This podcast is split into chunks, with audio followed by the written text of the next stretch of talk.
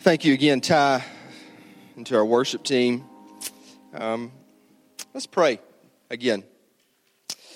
Heavenly Father, thank you for your word. Thank you that uh, it calls us, uh, it shapes us, it uh, challenges, it convicts us. Uh, teach us from it uh, the words that uh, you have given to us, and and use it as you see fit in our individual lives, but also in our corporate life as a church family. In Jesus' name, Amen. So the passage that Ty read on, if uh, if you have your Bibles now, was 1 Corinthians chapter six, verse verses nine through eleven, and then 1 Corinthians chapter seven, verse one through nine. We, will be in that in a bit. Um, let me get myself situated here. Uh, there we go. But before we do, a couple things that I want to share uh, with you guys. Uh, first off, if you've listened to what, listen to what I've said earlier today in the service, uh, we've been talking about who we are uh, today as as a church, and we're we're called to be uh, by the Lord, and this is biblical, uh, as a, a community, as a different community uh, really as an alternative community, a countercultural community, kind of like an alternative city within a city, uh, to go and bless and to gather and look into God's Word and see what that says uh, for our lives, for our witness, for our growth.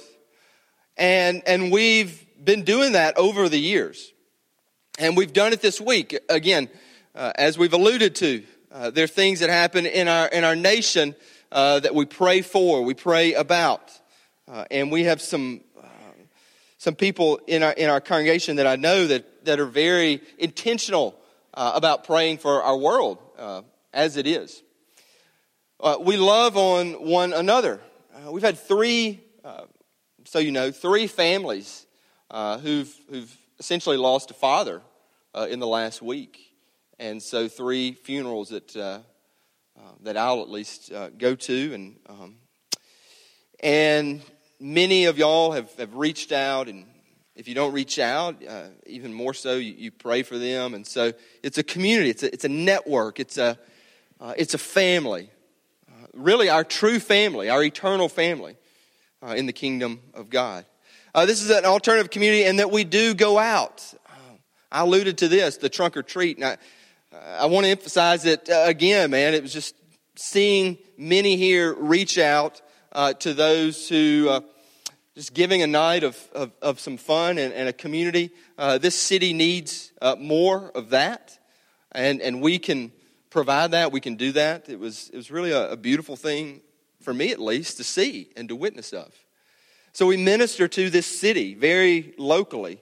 We're exploring some ways uh, to get involved in a ministry in, in downtown Jackson as well, uh, so you know. Probably more on that uh, later. Uh, and then we go to people, people groups, unreached people groups. And the Lord has opened doors for us, and many of y'all have, have moved into those and entered into them uh, to share and shape uh, people for the gospel, for the kingdom, to help form new alternative communities for the kingdom mentioned Honduras, uh, India. Not only that, though, I mentioned Acts 29 that uh, we're thinking, praying about what churches in very rural communities in Mississippi look like and how we could help with that. So, I mean, this church is, you are, are part of this community that both cares for one another here, but also is, is, is going out for the community. And we want that to grow. Uh, it's why we've started that the vision of grow three, growing in three ways, growing in people, growing in giving, growing in going. Uh, that you'll hear more and more about, not just towards the end of this year, but into next year. Why do we want to grow? It's not just for us or not just say, well, look at our church. It's for Jesus. It's for his kingdom. It's for people who need a connection with Christ through a church everywhere. That's why we say we go to neighbors and nations. And I'll always say that. And that's not just an opinion or, uh, or, or some way of using words it's biblical. Uh, and to go and to be good Samaritans and to look at Jesus' model on the cross. When he died, uh, not just for us or those who call themselves Christians now, he died for his enemies, those who were mocking him right then and there. Countercultural, uh, an alternate community, alternate city in a city. That's what we're moving towards. That's what we'll always be moving towards in this broken world, in our broken hearts, and our broken lives. And so that is, that is a good thing, and that, that is something we should, we should celebrate, but also emphasize in that this is who we are and, and why we gather and why we do what we do. But there are challenges. There are challenges in lives individually, uh, corporately, relationally, challenges. Uh, part of what we've been talking about through the fall are these challenges challenges of money, challenges of sex, challenges in marriage. And I've always tried to address them as, you know, these are all good things, but we live in a broken world, and uh, the world and, and sin um, causes them to be broken and, and causes our motives to be broken in how we use God's good gifts. So the challenge, you know, we're looking at today is, is a significant one, and I've, I've talked about it a couple of Sundays. Uh, just so you know, we, we rotate these, and so like last week was kind of focused on money, and today is, uh, is sex. And it's, uh, I've been thinking about a lot this week, but I've also had some experiences uh, in hearing things within our culture. When I say culture, I'm not talking about like Western culture or North American culture or, Amer- you know, just like here locally. But all of us are broken, and all of us, well, maybe not all of us, but many of us have, have brokenness in this particular area. There is a, there's a culture of, of basically like just a, a hookup culture. Uh, you know, I, I, get the privilege to teach some, some students, some 11th, 12th graders, 10th graders, uh, hookup culture, hearing things that go on in college, um, colleges, you know, that we love, that we cheer for you know, what, how do we get here? Uh, I hear things about sixth graders, sixth graders, sixth graders. I need to say it again. My son's a sixth grader. You know, being called in because of their language uh, about sexuality um, and what they say to one another. Challenge. It's a significant challenge. How do we get here? So we're going to address the challenge today, and today's going to be a little different. And I don't know if it's the tone of maybe everything that's happened in the week. Uh, I don't I don't always know what the Spirit's doing, but today's going to be a little different from previous, no pun intended, you know, the sex talks or sermons. Usually, I have used a pass over the last, I guess, two or three times, whatever this is, lose count. Used a passage. We've kind of gone in on that when he's talking about sex, and and today's passage that Ty read. I mean, it is uh, it is significant about that issue. But I'm going to allude to it, but, but really use it uh, to talk generally about a biblical view, a Christian view uh, of sex. And so it's going to be more general, and, and this message would be, I'd say, part one of two. And next week, I want to talk about a, a more general view, Christian view, biblical view of singleness uh, and marriage. But I, I think we need to kind of hit this uh, to really be clear. And because of uh, the brokenness in our world, the brokenness in some of our lives, uh, the brokenness that some of us have, have, have left from and, and moved past, uh, but use God's word. And God's word, man, it is, uh, it is convicting. It, it's even, quite frankly, like a little weird, okay? If I can be honest. Like, I, I was, Ty as an artist and very thankful, but, you know, we were singing in worship, and then he read the scripture and, and loved how he did that. And then I'm just hearing the words, like, wow, it's, it's a little jarring for me, you know, those words. I don't know how it is for you. Maybe it's not. But, you know, it's the Bible really challenges uh, and convicts, and we need to, to mine it literally for, for what it says for our, our hearts. Uh, and for our lives. So I want to talk first about, and, and this this is not too deep and it's not over your head. It's actually very, very simple. But a lot of us have done some, done some study on this about you know, how we did get here, how we arrived at this place of really a culture of that just predominantly based on sexuality. Uh, whether you look at it as dress or relationships, uh, in dating, um, how do we get here? And I can say that as, you know, as, as a people or as a group, as a nation, as a culture. So let me, let me say four uh, quick things that I think how we got where we are sexually. And, and I think, you know, as I've been, again, reading and kind of working this out, this was really the most revealing to me. This may be the most important to you, it may not, but for me, look, looking at it, this was very enlightening, to use that phrase. So when Paul was writing, Corinth was in Greece, okay? It still is in Greece, a city in Greece.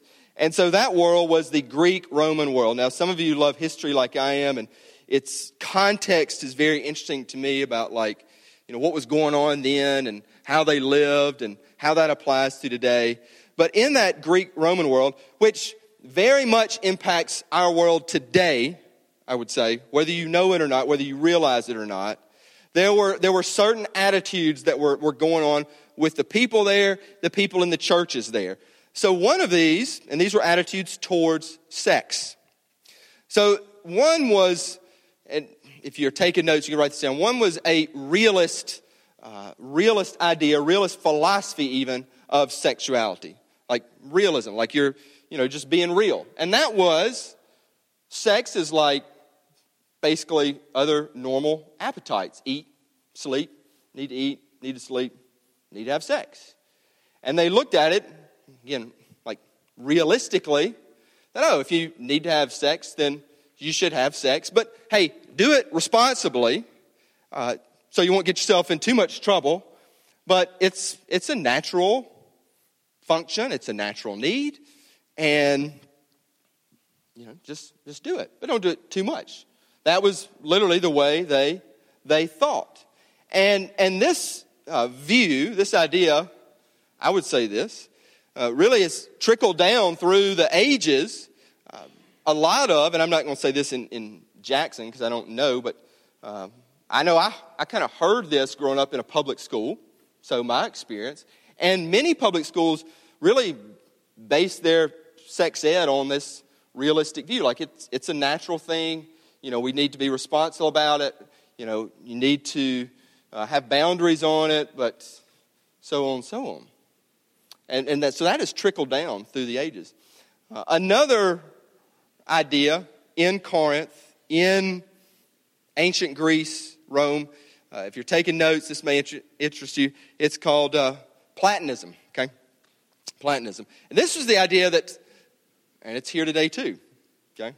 That the soul is really the good thing, that the body is bad. And so the, the bodily needs, even eating, can lead to gluttony, uh, sex is just bad. And so it should only be used for procreation. But everything else, no. And we, I think we've hit on this in a couple sermons. And that view actually infiltrated a lot of the churches in that time, particularly this church in Corinth. It's like sex is bad, only use it for procreation because the body's bad, sinful, we'd say, and the soul is good. A third one moving forward in history. Uh, it's called romanticism. Like that word romance. This is the idea, this is very, very prevalent today. It's the idea that your appetites, your, your primal instincts, even, are really good. Like it's your, your nature. And so to discover your self identity, self expression, who you are, follow those primal instincts which definitely would include sexuality. Uh, that had grown over the years, and that is very, very much, in my opinion, uh, true today. Sex is self expression, discovering your identity, who you are, and just move into that. And then the last one is uh, for those of you who, like me, uh, enjoyed uh, Downton Abbey. Um, I, I, know I lost my man card there. No, not that I ever really had it, um, but, uh, but anyway, it's a good show. Victorianism. This is the idea that really our primal instincts are bad and we've got to really control them and put like big time boundaries on them. And to suppress these emotions and these desires and these instincts. So, those four uh, realism hey, it, it is what it is, just be responsible about it, basically. Uh, Platonism the body is bad, just use sex for procreation. Romanticism hey, find yourself, discover yourself. It's who you are. Move into that sexual expression and then suppress those desires. All those have trickled down and those are big reasons of why we are where we are. And I would say, you know, if I had to, I don't put much into titles, but thinking about this sermon, the last verse that we read was verse 9. The end of it says, Since it is better to marry than to burn with desire. Now, think about why do we burn with desire? Why do we burn with desire? Somebody would say, well, sin. Somebody could say the world, culture. And I would say this, this, this mixture of this realism going back to that, where it's just, hey, it is, it is what it is, just be responsible about it. And romanticism, like, find yourself, discover yourself, those two things combined have really seeped so much into our culture, into our attitudes, into the way we think about ourselves, our relationships, sexuality, that that's a big reason why we, we burn with desire. And we really don't know, much less live into, uh, and I, I know many who don't and didn't and that I didn't. A real Christian view of sex. What's the Christian view? What's the biblical view? So, moving forward, real quick, not a lot of time, so bear with me. A Christian view of sex would be that sex is good. Sex is good, but also that we are broken, that there is sin.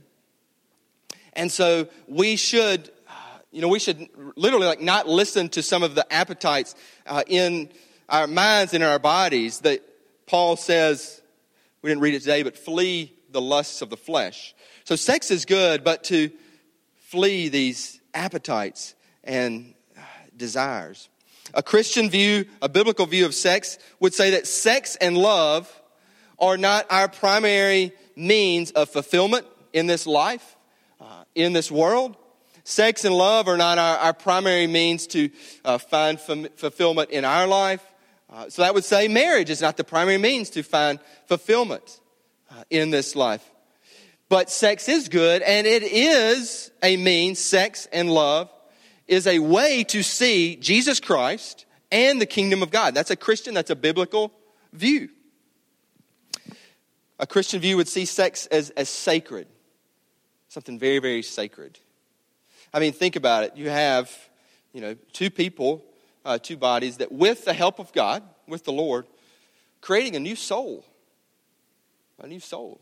And if we believe, and the Bible does, and as Christians I do, that life begins at conception. So it's sacred. It's creating this new soul. And a Christian view would be that it's sacred because you're not just creating a new soul, but and it's not just for to grow a great family or the idol of family, but to say, hey, we're making disciples in our family.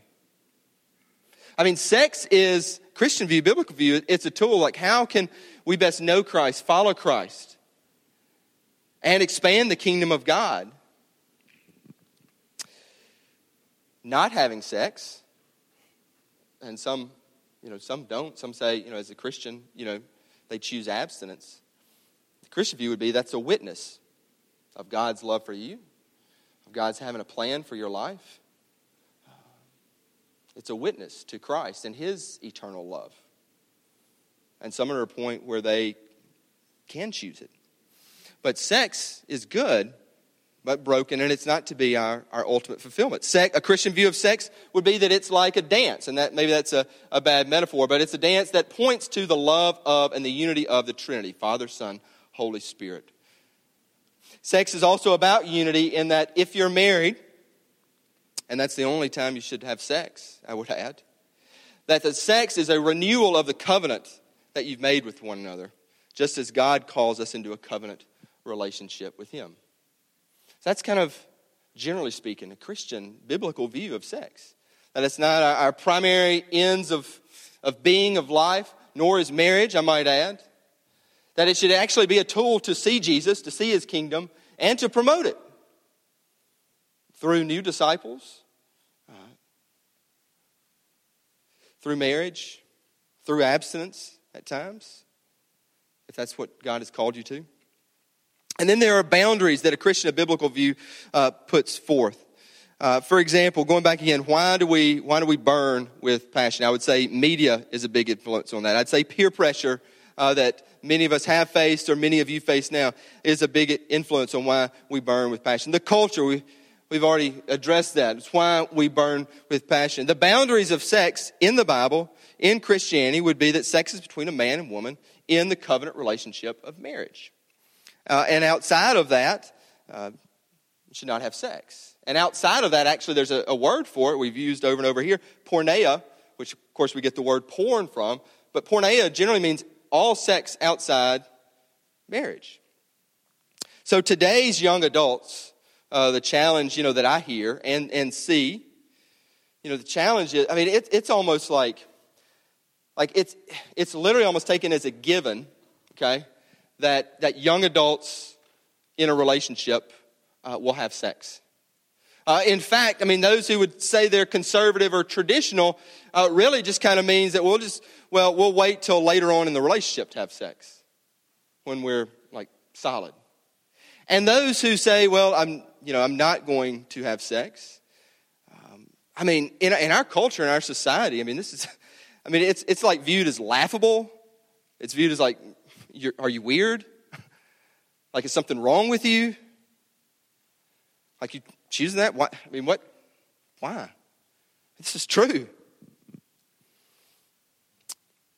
Christians will meet with hostility and sarcasm if that's the road they choose. I know it because I've heard people say it. Hostility, sarcasm. Many of you have faced that. Many, probably some of you here are facing it. But uh, sex outside the covenant of marriage is widespread. It's even widespread in the Christian community. It is. It, I, I know it, and that's not like, it shouldn't be anything that I'm telling you that you don't know. So, how do we respond? All right, let's go to the Bible. How do we respond? First, 1 Corinthians 7. I want you to know, Paul was writing this. Basically, there was the assumption then, going back to that time, that if you if you were single, if you were not married, you didn't have sex. There, there literally was um, there was not a lot of sex outside of, of marriage, particularly for Christians. So Paul, in his, in his writing here, he's assuming if you're single, you're not having sex. But he says, if you got to have sex, get married. And that's basically, you know, what he's sharing in, in 1 Corinthians uh, 7. And, you know, again, going back to that word that we use, porneia, he's saying, you know, sex outside of, uh, sex outside of marriage, that would be porneia. C.S. Lewis uh, described sex outside of marriage as this, and it's uh, kind of tweak the metaphor because it uh, you could definitely take a it could be some pun intended, but he said sex outside of marriage is like you know you're getting a taste of food, but it doesn't nourish you. You don't digest it. It's just a taste, and, and that's it. I would agree with that. So Paul is saying that you know if if you just if you're single I mean, to put it bluntly, he's saying, if you're single and you've got to have sex, then get married.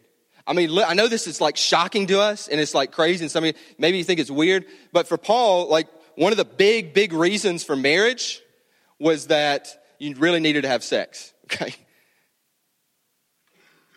I had a buddy uh, when I was, when I was before ministry, before seminary, I was in, in D.C. and he was, uh, he's a good dude. He's actually he went to seminary and he, he he's a professor, teacher now, but uh, he was working there in D.C. and he was getting married early, and I was, was kind of shocked at that because I definitely didn't want to get married early, okay, like uh, like many of us. But I was like, "What are you to do when you get married?" He said, "Man, I'm to have a lot of sex," and makes now like makes sense. I mean, really, his his worldview, his philosophy. So, what do we need if we're single? And there's some singles here if we're if we're married. What do we what do we need? Because how we handle our sex life okay uh, really shows our belief in god. Uh, and i think about that with young adults with uh, singles with those not married now. It does. Two things real quick and we'll, we'll close up but these could be the most important.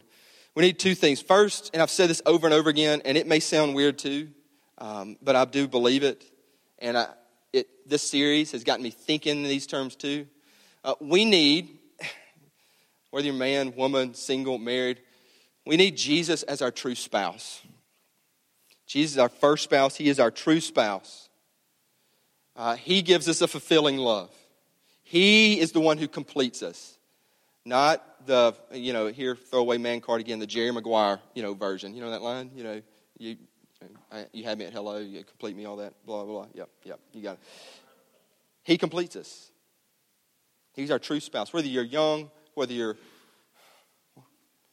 wherever you are in life. Then, if that is the case, if we start looking and thinking, and like the song, you know, from the head to the heart, and for me at least, sometimes some of these things in these issues, it has to go from the head to the heart. Other things in Christianity, like my, my faith, my belief, my, uh, my worship, it goes from the heart to the head. But this one has, if, if, I'm being honest, it goes from the head to the heart. And I think about Jesus, is my true spouse. He is the one who completes me, He fulfills me. Then uh, sex becomes, it's really a hint. You know, you're hinting at something better. Sex is a hint at God's great love for you, for us. And we also know that sex will not fulfill us, but God's love certainly will. And, and God, the reason I say Jesus is our true spouse, because often God's love is like kind of general, kind of vague. But I think Jesus is your true spouse. He completes you, He fulfills you. And Paul says in 1 Corinthians 7, he alludes to it. He said, I wish that all people were as I am, verse 7. That's a gift that we believe Paul was celibate. And so some people are called, and this, I know, again, faced with all the stuff that's trickled down into our world today, it sounds weird. But some folks are, as Christians, and I've known them, talked to them, they feel like they're called to celibacy. And I'm not talking about like priests, or I'm talking about people who are single or not married and saying, you know, I, will I'll be celibate. But I know that uh, romantic love and marriage and sex are not the primary uh, ends of my life, and definitely not the, the biggest things that will complete me. So some people have been given this gift. Paul calls it a gift. So, why do we burn again? Why do we burn with desire? Those things that have come down through the ages. That just be responsible or find yourself. But we need Jesus, our true spouse. Second thing, real quick. We need, and, and you know, I've been really praying about this all week, you know, thinking about this because, man, we, we desperately need this. Our church desperately needs this. So I'm going to plead with you to think about this, pray about this. Um, our city desperately needs this. The world desperately needs churches like this. Not just Jesus' spouse. Uh, we need a community that practices together a new sex ethic. Okay? I say we need this because, yes, I see sixth graders brought in. I see, I hear the hookup culture. Uh, I know what goes on, what's happened. I know the pressures that are out there. And now thinking about it, praying about it, all this is coming. It's like insurmountable stuff that's like coming against us. And so, how do people survive in this without looking laughable or receiving hostility and sarcasm and breaking down and saying, you know, man, I'm just gonna, I'm just gonna go outside. I'm a Christian, but I'm gonna go outside the Christian, the biblical view of sexuality. How does that happen? There are only two ways it happens. One, Jesus is your spouse, individual. But we've got to have a community, as I've shared over and over today, a community that together is saying, hey, we're going to live into, it's getting real, a new sex ethic. Paul, okay, 1 Corinthians 6, 9 through 11. Tough passage, tough verse. Um, tough verse, because it, it it pretty much includes everybody uh, looking at it, you know. Okay? But he says, You were, such were some of you, but you were justified. You were saved in the name of the Lord Jesus Christ by the Spirit of our God. Paul is calling the church in Corinth and the church today to a new identity, uh, to, be, to really a, a transformed identity. When you're saved, when you're baptized, when you're in a community of church, your identity is to be uh, being transformed into a new person. And so, new identities together making up this new community that I've said over and over again, an alternate community, really an alternate city within a city that, yes, is countercultural. We know everything that goes on. We know what pours into our kids and our students and our young adults and ourselves and what we see and we face. Okay? I want to read you a quote. This is from Richard Hays. You probably don't know him. He, he was uh, he taught New Testament at Duke for, for many, uh, many years. And uh, so he knows the New Testament is a good quote. Listen, 1 Corinthians 6, 9 through 11 has provided a launching pad for countless, and, and let me say this, this might be, if you were thinking when you heard that passage initially, you might think, well, this is what I'm going to get today. But no. 1 Corinthians 6, 9 through 11 has provided a launching pad for countless moralistic sermons that decry the types of sinners listed here. In fact, the concern of the passage as a whole is to call the Corinthians to act as a community and to assert the transformed identity of the baptized.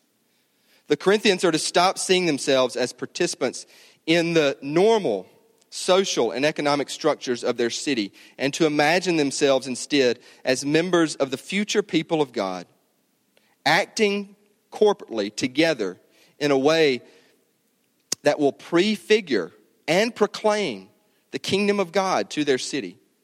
Paul is seeking to literally re socialize them into a new way of doing business, of doing life, a new community consciousness. I love that. I love that. One quick example, or well, two, and then a question, and, we'll close up. Okay? I'll give you an example of this. You know, sex and money in our world today, sex is seen as something that is uh, can be easily shared. Sex is seen as something that is really an exchange uh, for uh, for fun and for experience. Money today is seen something as much more sacred and special, and you don't share, and you don't really talk about it how much you have or how much you don't have. It's sacred, it's special. The Christian view, the biblical view, the Christian worldview, biblical worldview is the opposite of that. It turns it around. Where money is seen simply as an exchange, a capacity, a tool to procure goods and services, uh, easily shared, uh, easily given uh, to those in need. Where sex is seen as sacred, as special, uh, as something that is not easily shared. That is one example of an alternate city, an alternate community, a countercultural community. It's one example of what Jesus calls us to be as his church. Not just a building to gather in a few programs and but something different. So I didn't like this. You know, who are you? Where are you in that? I know where I was in that. Uh, such were some of you. I could definitely, there, I was there. Such were some of you. But you were washed, you were saved by the grace of our Lord Jesus Christ. So it does start in an individual's heart, salvation. Most important thing. But if left by themselves, I mean, we're like, I mean, it's a stormy world out there. So then the other question is, where are we? I mean, are, are, we are we even consciously, intentionally trying to live into being? We want to be different. We want to be an alternate community for our kids, for our students, for our young, and for our singles. Is this a place where singles can feel, yes, I have mission, I have purpose, I can choose uh, this life with no shame? And yes, I might meet a little sarcasm or hostility here, but I've got a community, both of other singles and married couples, that will shelter me and embrace me, and I can and I have this mission for the kingdom of God. And combined with that are families who don't make the earthly family an idol of itself, but say, we are one family part of this bigger family that we have a mission too. And maybe it's to shepherd some singles and walk with them. And maybe it is to go in mission. Maybe it is to teach our children and begin, and, or maybe it's our youth. Because it's a hard, hard world. And again, God has hit me over the last week with things that people face in, in this issue. And we've got to be different, but we can't just do it by, like, yeah, let's be different. It comes by receiving the grace of Christ individually, knowing Him as your true spouse first, but then saying, we're going to link arms together as this, as this community that lives a different way that celebrates life and is, is joyful and, and, and goes out and, and engages people and, and enjoys the gifts that God's given us. But we're going to search and seek to what He has for us in Scripture, but keep coming together over again for those who lose family members, for those in need as our neighbor, and for nations. So, who are you? Who are we? Have an opportunity now to make Jesus your true spouse to make Jesus your true spouse again. We have an opportunity now to be that community as we come together for communion. We break the bread, you're part of one body, realizing what Jesus has done for you. I'm going to pray for us, and then our, our worship team is going to come up, and those helping me come up. But I encourage you, I invite you to come up and make Jesus your true spouse today. Heavenly Father, thank you for the great call.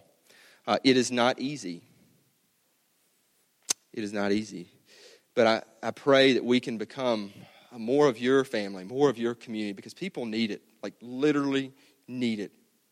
Uh, uh love, sheltering, whether they're singles, maybe they're in a, a marriage that is fractured right now. Help us to be an alternate city in this city. And I pray more people here would say, Jesus, you are my spouse. Because we're all going to get hit, the world as it is, how we got here help, help us all to make you our, our true spouse. In your name, amen.